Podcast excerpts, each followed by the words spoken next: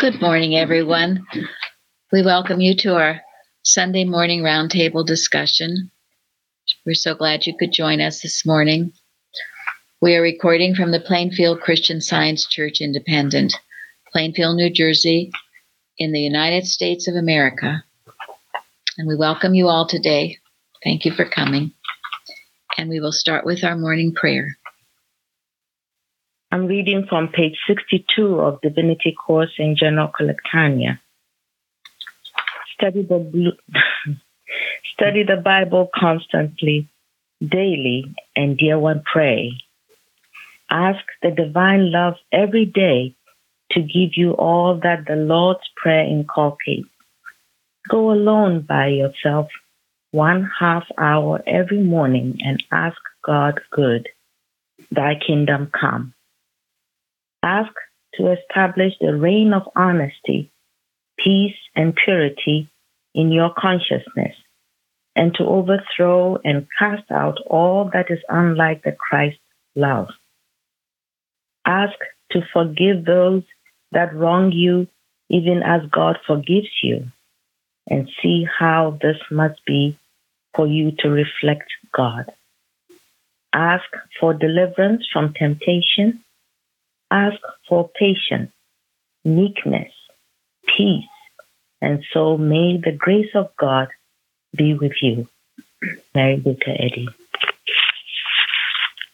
So beautiful. Thank you. And the watch. Watch number 184.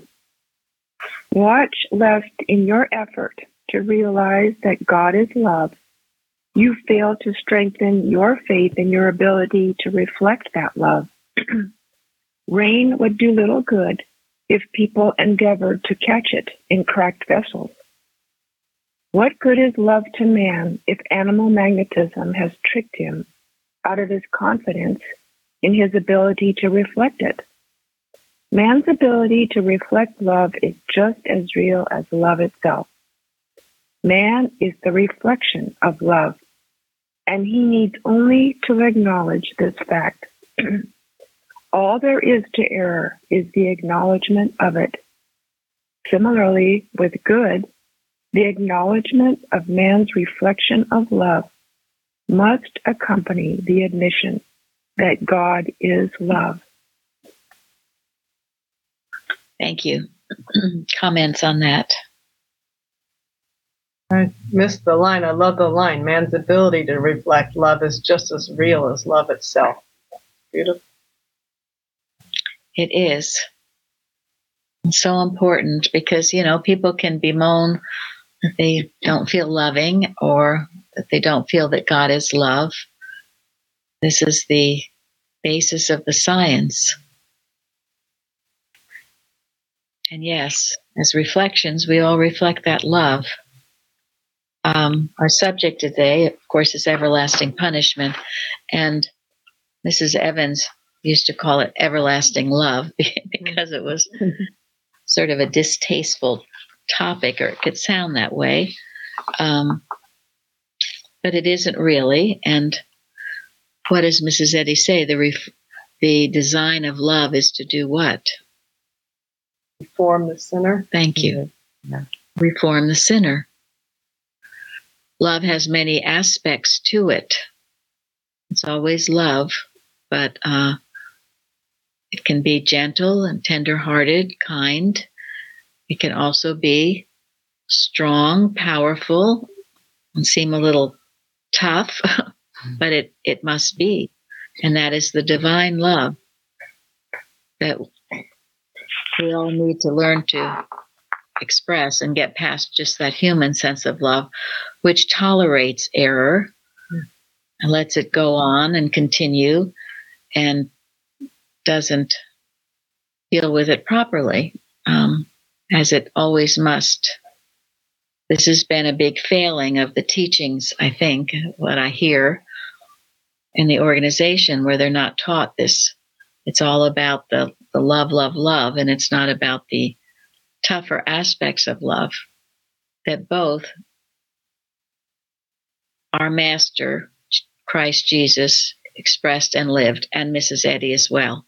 And as you grow in the science, you will find you you have to, you can't hold back. It's a sign of disobedience if you do.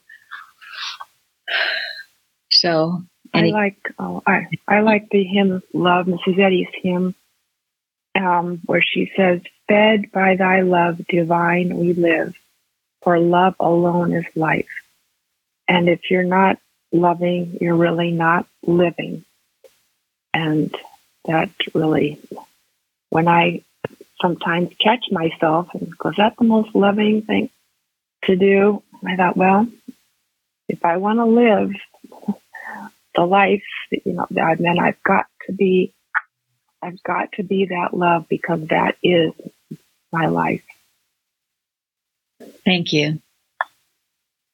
Absolutely. And this is the, that's really the thrust of this whole lesson. Um, everlasting punishment is when you, I mean, there are many various forms of it, but one of it is, is not loving yourself, not loving your neighbors, yourself, not loving God. It's hell, isn't it? And it's hell. Yeah. We learn in science that you don't have to do it. You can learn not to do it, how to get out of that self imposed hell. Um, but it's also believing the lie about another man, you know, and it goes on and on. If you believe in about another man the lie, then so for yourself too. That's right. We always separate the error from the person. The person you do not, or the error you cannot tolerate. The person you love is God's child. It's very important to understand that. And in any correction, it's never person, it's never person, it's always the error that's being indulged in. So, um, Louise wrote about on the forum, and I'm grateful there were more contributions to the forum this week, which I was grateful for. Um, Florence and I talked about putting the, shutting the forum, forum down unless there's not more contributions. And what what is the guidelines, Jeremy, briefly of it? You don't have to read it, just tell us. Oh, basically that the forum is here for us to uh, share insights and questions and comments that we've had from reading the weekly lesson. And keeping it short and clear and accurately citing and, and, everything and, and, and practical. And practical. yes, yeah. things that It's you. practical, so it can bless someone. That's all. Yeah. You're, you're really gaining something, some understanding that you didn't have before. You're inspired by it, and you share it just to bless another. That's all. Yes, thank you.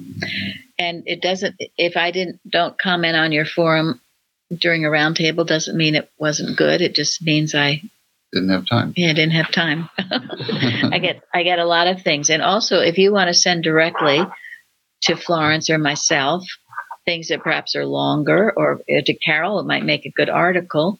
You know, you can do that. Um, right, Florence? That would be perfectly Yeah. fine. Mm-hmm, that would be fine. That would be fine. Yes. So, what was the motive of Mrs. Eddy? Why did she have this topic of everlasting punishment?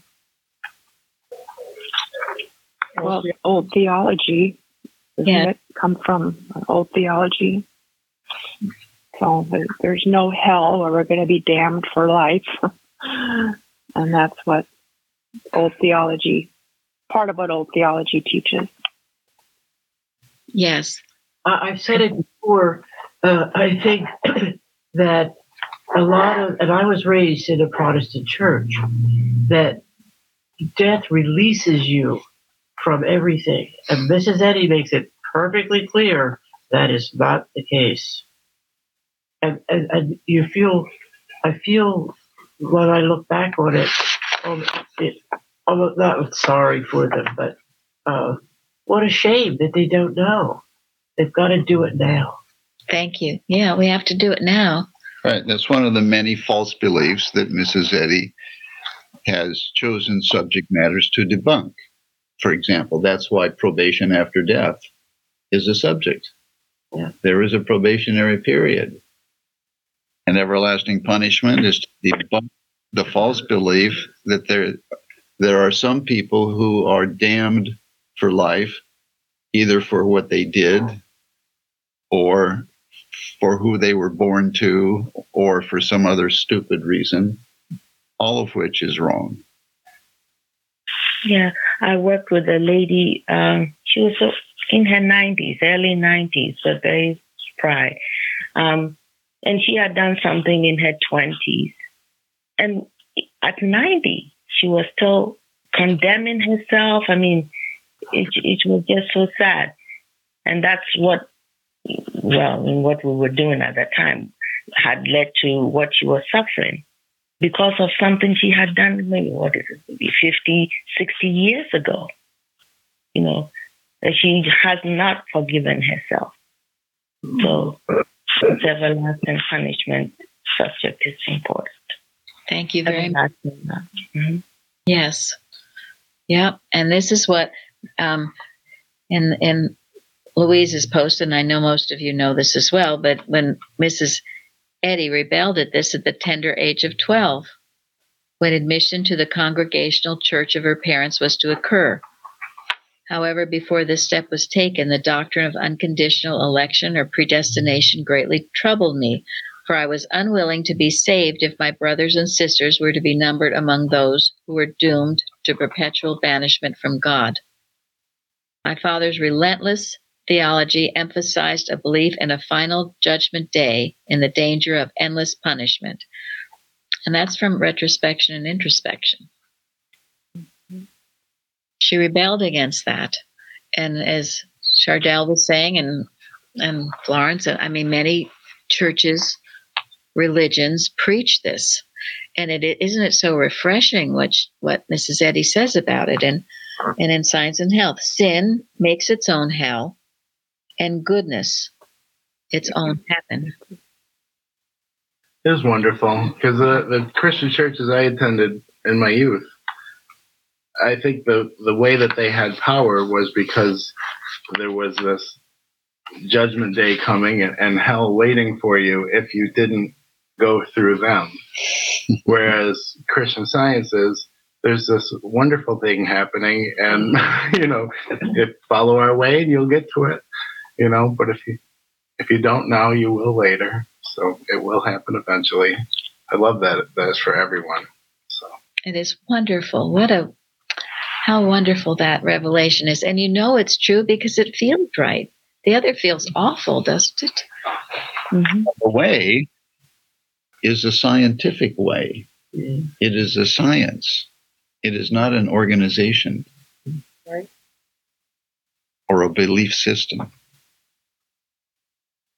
it is God's laws that govern the universe, including you and me. But as a, shepherd, he's also given us all that we need to do in order to be following him and be free of all these things. It's clear. Mm-hmm. It's clear. On the mount, you know, on all the other things. It's a matter of of dedicating ourselves to it.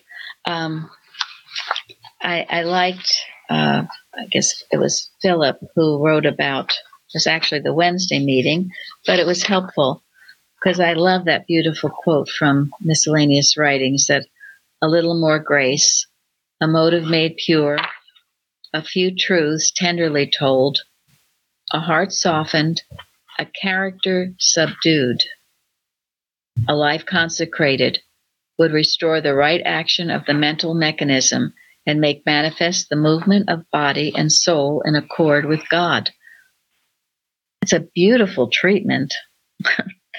and those the list of those beautiful things. And the, the last one, a life consecrated, and he is quoting, I guess, that Myrtle Smith from Ireland, and I believe she was an independent, right? She was. She was. She was forced to it, yeah. Forced into it as we were consecrated every day, every hour, and not just when it suits us. Tithe time and pray for church, Christian Science movement, practitioners, local community, local council, our government, leaders, world beliefs. Pray for the government and know that God is really governing, that politicians, bureaucrats, and public services are His children too, and all reflect the one mind and have the same source of intelligence. It goes on, but it's just that idea of consecration to this cause. Um, and it takes that. It takes truly that, not off and on, and not when you feel like it. It's always in this, always working. Makes me think of uh, Herbert Reiki in that No Big Power Veto. He talks about consecration being like the focus outward, not the focus inward. So. Thank you. Yes. I know part of my definition of everlasting punishment is just um, only concerned with your own life. To me, because that's where I was when I first came to this church, even though I thought I was a Christian scientist, it was all about my own life, how to make my own life better. And that was was everlasting hell. The more I focused on it, the worse everything got. It was only through the teachings of the true science that I learned here that I learned it, it isn't about me at all. It's about what we're talking about this consecration, this working for God. Um, today, some of what we're going to talk about is Mrs. Eddy's love, how she demonstrated it, how she lived it, this true sense of love and how eventually she ascended because she had done this and she had worked unselfishly for mankind for so many years. Uh, yesterday, Saturday, often on Saturdays here we come to church, some of us, and we uh, we do recording. We we work on various things here, and then we also have lunch here. And yesterday, um, Bruce was waxing eloquent about he had just completed reading the three Doris Grekel books about Mrs. Eddy. There's, it's a trilogy, and how wonderful they are. And she acknowledged, um, course, Mrs. Eddy being the woman in the apocalypse. And anyway, I was feeling, I was up during the night, I was feeling a little sad. He's, he, he's not here at the round tables because he sings with the group and he has to practice on Sunday mornings.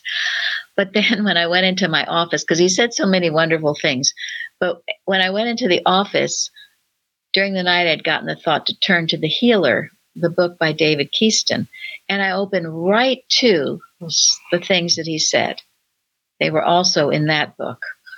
So, The Healer by David Keyston, the, the trilogy, Doris Grekel's biographies of Mrs. Eddy, are invaluable to study and read, as well as we've talked about um,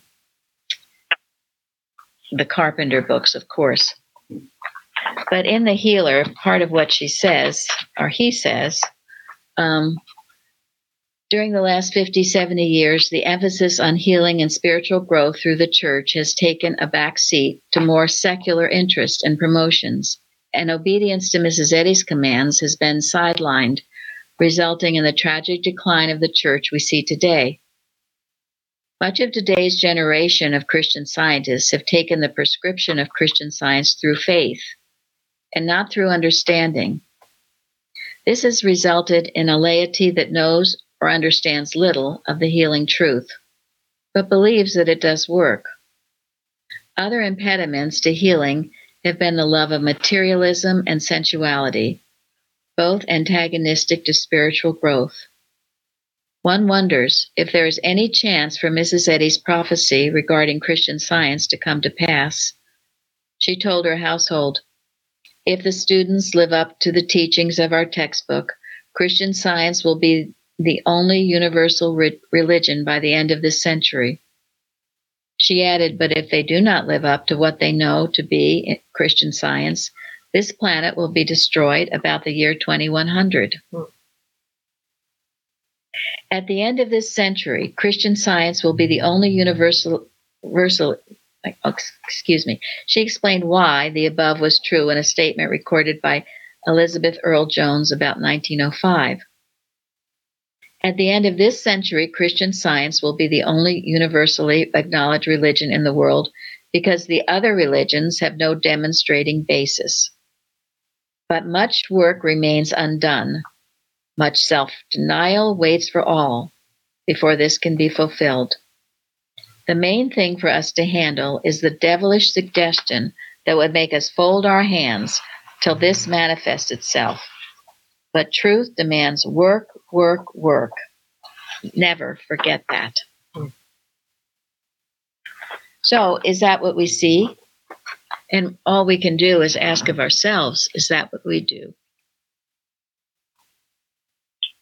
I, I mean, this is a dire prediction, right? And here we stand, so help us God.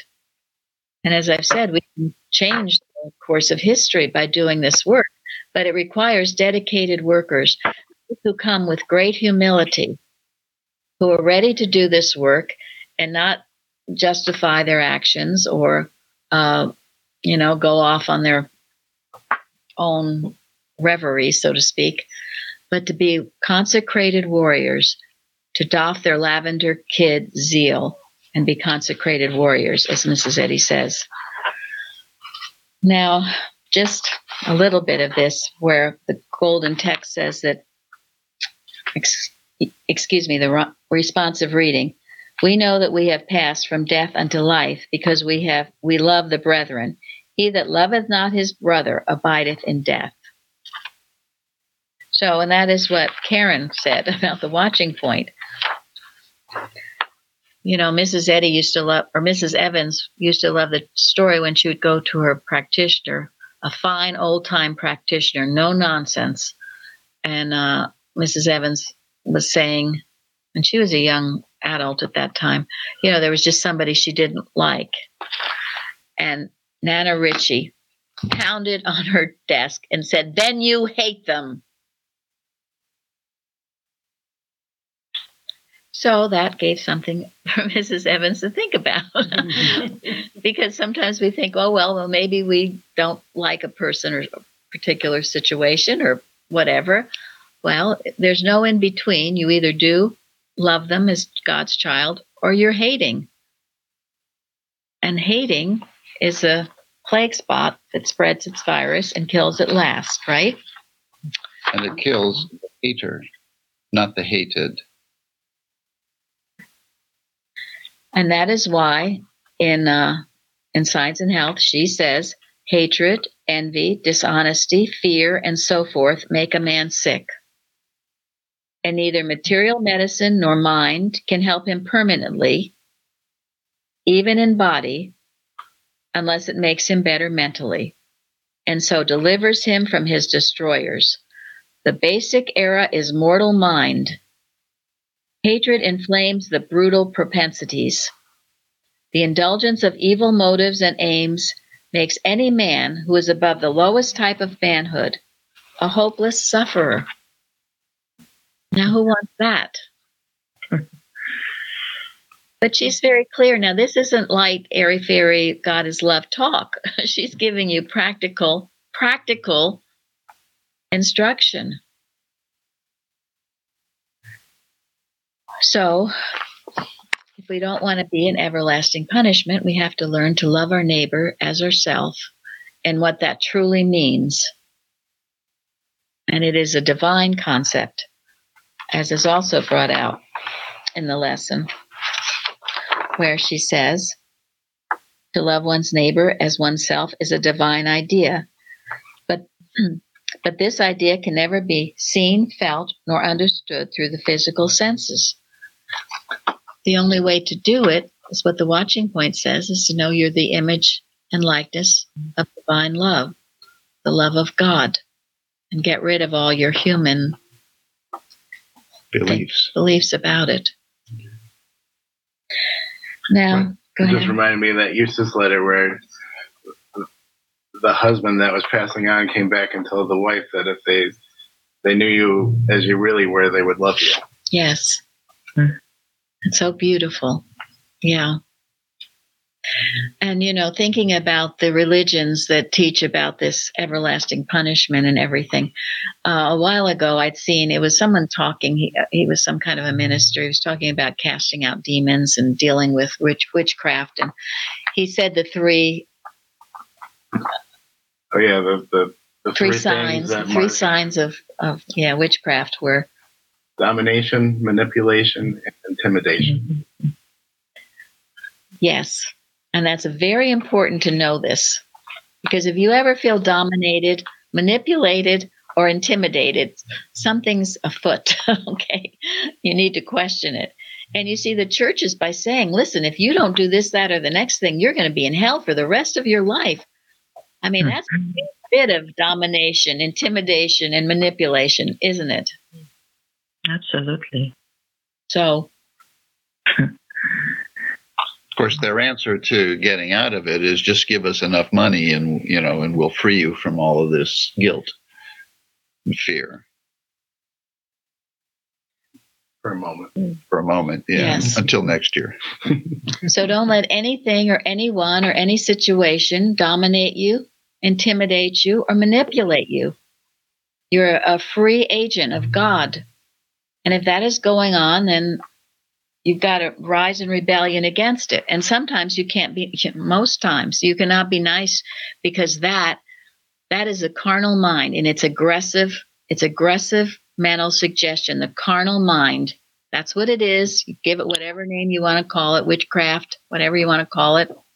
But that's what it is. And it is to be completely resisted and cast out.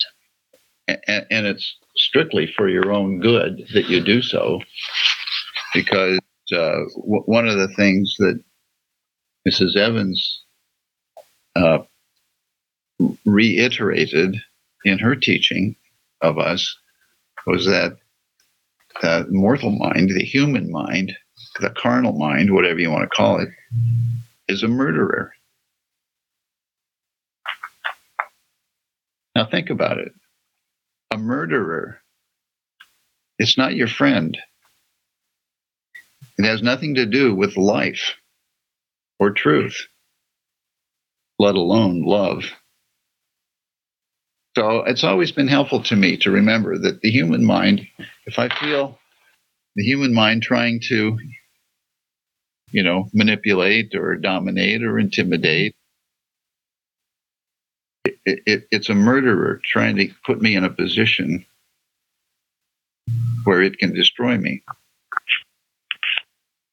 And and you see those thoughts come as your suggestions. I mean, it's not necessarily another person or situation. It comes to your thought as a as a dominating, manipulating, and intimidating thought. That's how error comes to you to boss you around. Yeah. yeah. self-government. Oh. Yes. Yeah, I mean there there are you know sort of beliefs generally accepted in our society that are quote dominating or intimidating. One of them is chauvinism, um, and it can be male or female. But that's that's and that's how many people are raised to be chauvinistic. It is what Mrs. Eddy had to deal with, right? The belief that we are all separate minds and that some minds are better than others. Right? Yes. Absolutely. I feel self government under God to be really safe. I feel that. And when you So- know that, you would, when you know that, when anyone would try to approach, you will know what's ha- operating, and you will cast it out. When you know you are governed by God, if anything approaches you to dominate, manipulate, or intimidate, you will sniff it. You will smell a rat, as they say. You will know it is not person, place, or thing, but it is animal magnetism trying to take over your Christ consciousness, and you will cast it out. By casting it out, you rise above it and destroy it in your own consciousness. It doesn't mean to have a conversation with it or to beat it with a stick. It means you beat it mentally in your own consciousness because that essentially is the only place that it exists. You don't let it into your own consciousness. If you shut it out, it won't have any effect on you. And you're shutting it out, and your love for your neighbor as yourself, in other words, seeing your neighbor as the image and likeness of God, will neutralize the intention that it had, both for you and for anybody around you. It will work wonders. Or miracles, as some people like to say. Harry sent me this beautiful article called From Death Unto Life um, by an Albert Gilmore and an old Sentinel, 1924. And he says, We know that we have passed from death unto life because we love the brethren. Startling statement. We pass from death unto life because we love our fellow man. Transcendent truth. Loving the brethren, then, is the great necessity. Thereby do we overcome as a necessary experience the belief termed death. And this victory is won in proportion as we gain that spiritual understanding of God and man, wherein life is revealed as perfect, eternal, and changeless. You know, Mrs. Eddy once said um, that when Christian scientists learn to love each other, there'll be no need for church. so, all of this is is part of our growth and part of learning to live that life that ha- knows no death. And this article also says since God is love and God is life, to love is to live. That is, to love is to reflect the life in which death has no part. Why does hatred bring death? Christian science declares that hatred implies existence apart from God, Which there is none. which there is none. Is denying God's wholeness too, isn't it? Really? It, it, it absolutely goes back to that first commandment. Now, again, in the healer, um, I love this. I've, I've read it to you before, but I, I love it. I think of it often. It's on page 141. Um, when um, a student of Mrs. Eddy's wrote a letter to Mrs. Eddy at a time when she was exercised in her mind about a patient who showed great resentment toward Mrs. Eddy. Although she had not actually mentioned the patient, the reply from Mrs. Eddy contained the advice Turn your patient's thought to God and let love show me, show, show me to him just as I really am. And the patient was healed. Hmm. So that is why, that's how Mrs. Eddy operated. And that is why, you know, when you think someone is hating you or malpracticing on you and all that, well, this is what Mrs. Eddy did. She turned them over to God. She said, let, let, let love speak to them. And love will show them who and what you really are. And if you really know that truth, the results will be tremendous. We'll heal that, pa- that person, if in fact that was happening. Mrs. Eddy never feared malpractice because she knew because it wasn't of God, it had no power unless you give it power by fearing it and by perhaps not liking the other person or the person you think who is malpracticing on you. That. And when you do that, you're giving power to the malpractice, right? You're reacting It's real. to the wrong thing. And then you're malpracticing. Right. Yes, and then and then you become inadvertently you become the malpractitioner. I did want to say for anyone who's wondering, the Healer and the Doris Grekel books are available on Healing Unlimited's website. So Thank you very much for that. Yes. hmm Now, um, Linda, what did you write on the forum?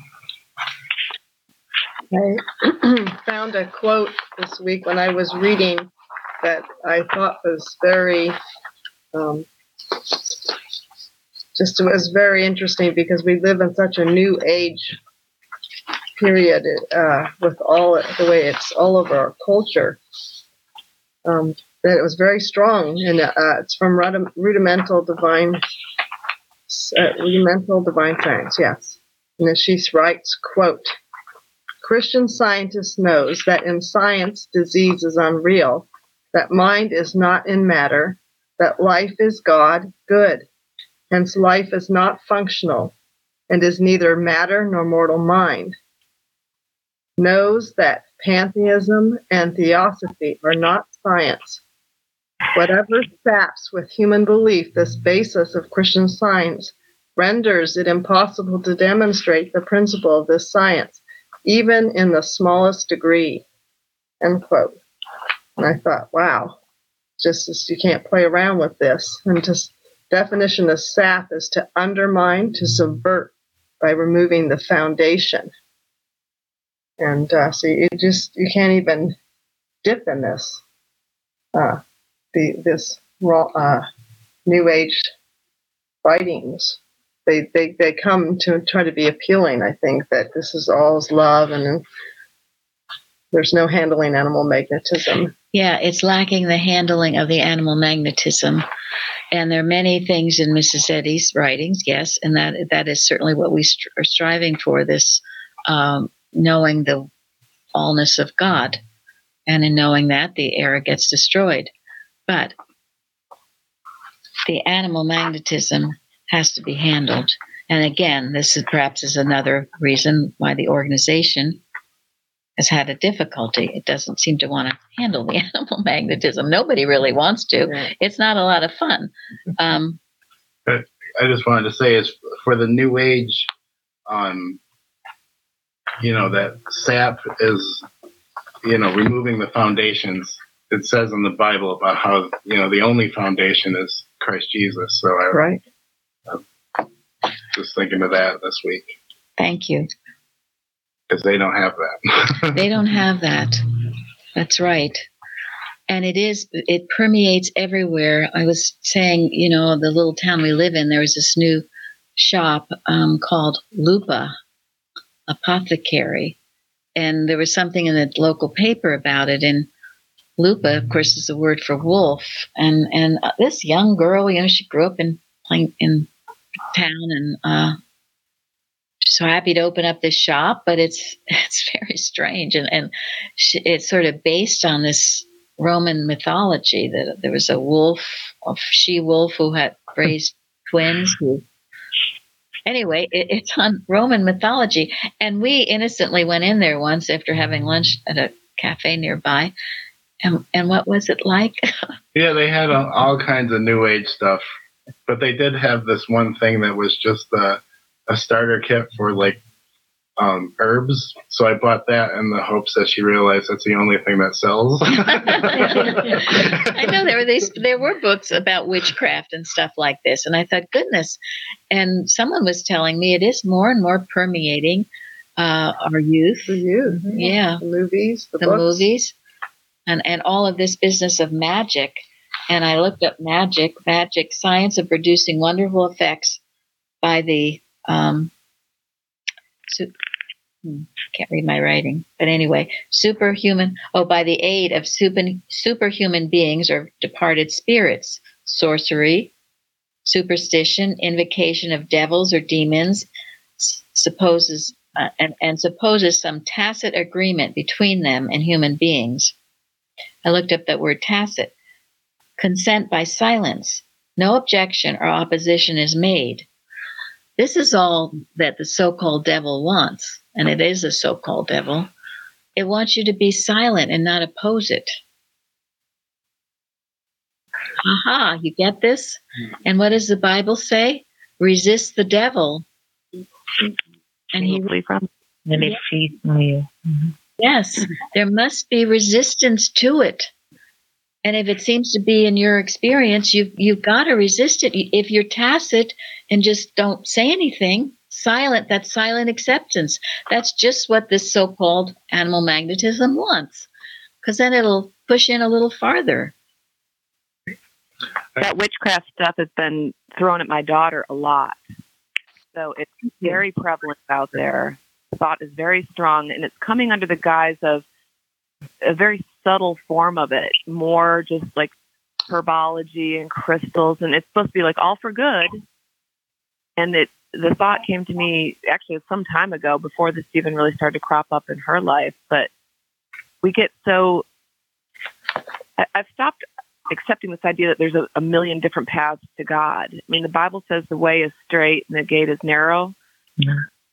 I don't think that there's a million different paths. I don't think you can get to God through some sort of herbology whip, witchcraft. You know, it's just I think that's a lie that we're that cleverly tries to just get into our thought and get accepted.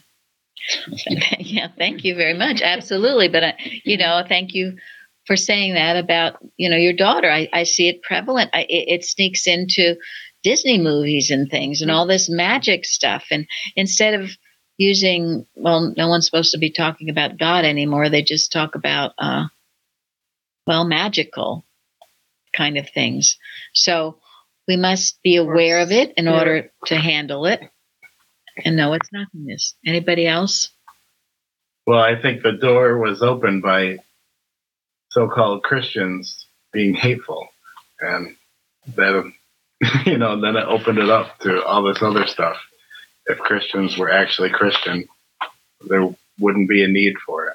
Thank you very much. It's absolutely Or, or they weren't standing up to it either, because there's a Jezebel feel to some of this too, and it's very appealing to the senses, and uh, tries to draw the attractive.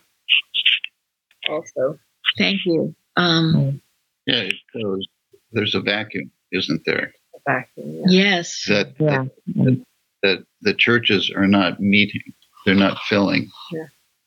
That it shows that Mrs. Eddy says she makes great demands on love. We need Yes. great demands on love. We need to give our children Christian science because it is what they are craving. And the and the enemy, mortal mind, mortal beliefs, are threatened by it, of course, and they will resist and they will try to make themselves look as appealing as possible to keep our children from recognizing that the science is the truth and the only way to live. Paul inspired them to burn the witchcraft books in one of the cities he went in. Yeah, they they didn't fool around in those days. They were not playing. and and we mustn't Mm-hmm. Eat But but it's it's a warfare for the for the, con, the for the minds of our The children. children, yeah. hmm yeah, Yeah. And, it, and it sneaks in very um, oh you think it's okay, it's all right, but just be aware of it. You know, you, if you make too big of a reality of it and go kaflooey over it, then they will resist that And too. yeah, they'll But- want to be attracted to it. Yeah. Yeah. Right. But no, they've got the mind of Christ, and there's only the one real attraction, that of spirit, as Mrs. Eddy says in Science and Health. And even if your child does go through some difficult times, he'll come out on the best on the best side. Go ahead. And they're just finding out the 10,000 ways that didn't It work. didn't work, And- right. Yeah. Come, come back to the one way. There's only one way. That's right. There was another, it was a very beautiful article from Carrie called True and False Religion, and it speaks to what we're talking about, where Matthew 20, Verily I say unto you, except your righteousness shall exceed the righteousness of the scribes and Pharisees, ye shall no wise enter in the, the kingdom of heaven. And it's kind of talking about what Jeremy was talking about. The, the, these, he, he goes into this. These people were supposed to be very religious. They were supposed to represent the religion of the times and yet they were very dour. They were very unloving. Cruel, Yeah, you, you certainly see it if you any of you are watching The Chosen. I mean, some of the things they do are just outlandish. They're not getting it. And then he goes on to say, to become truly religious is to pass from darkness to light, from doubt to assurance, from perplexity to peace, from death to life.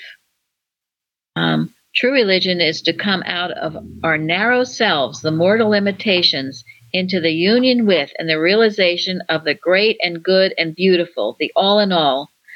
Jesus himself was a perfect sunbeam, carrying sunshine wherever he went. It would seem so from record, unmistakably. So we must be that sunshine to get the right sense of Christianity. All right? Be a beam of sunshine, not an old dour correcting this, that, and the next thing and scaring people off. When you have to speak, you speak with principle and great love, and that must be done. But uh, And let the life that you live be the best sermon that anybody ever heard. That's right. Example.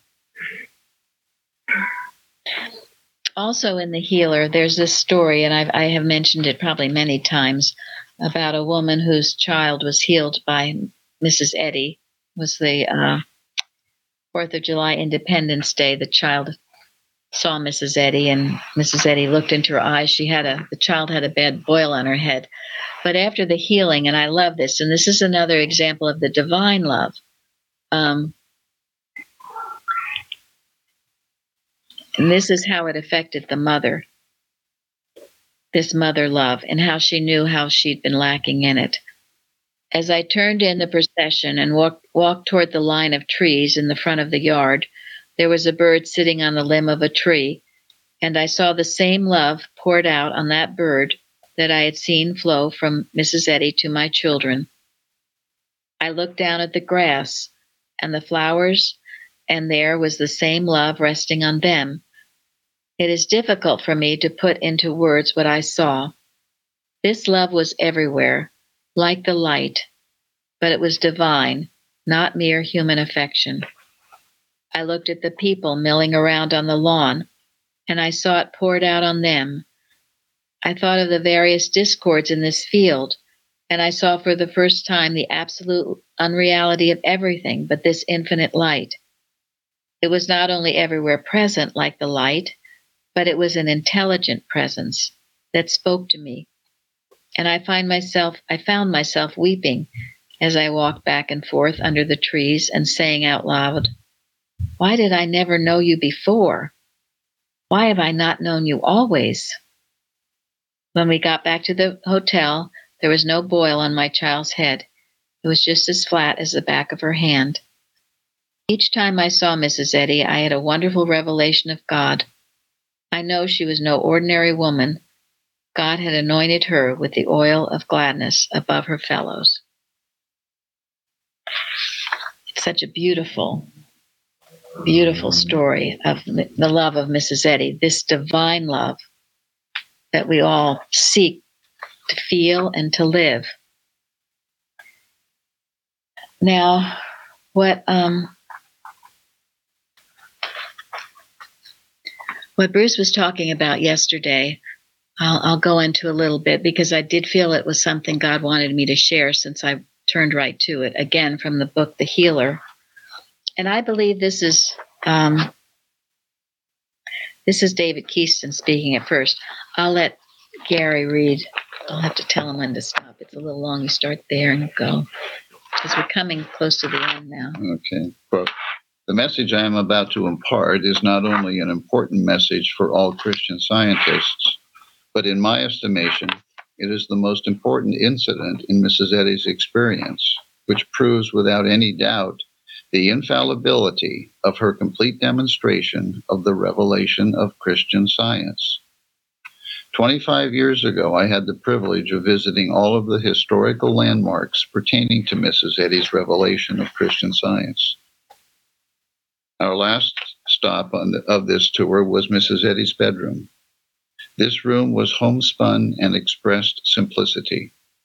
I was impressed to see several pictures of Jesus hanging on the walls.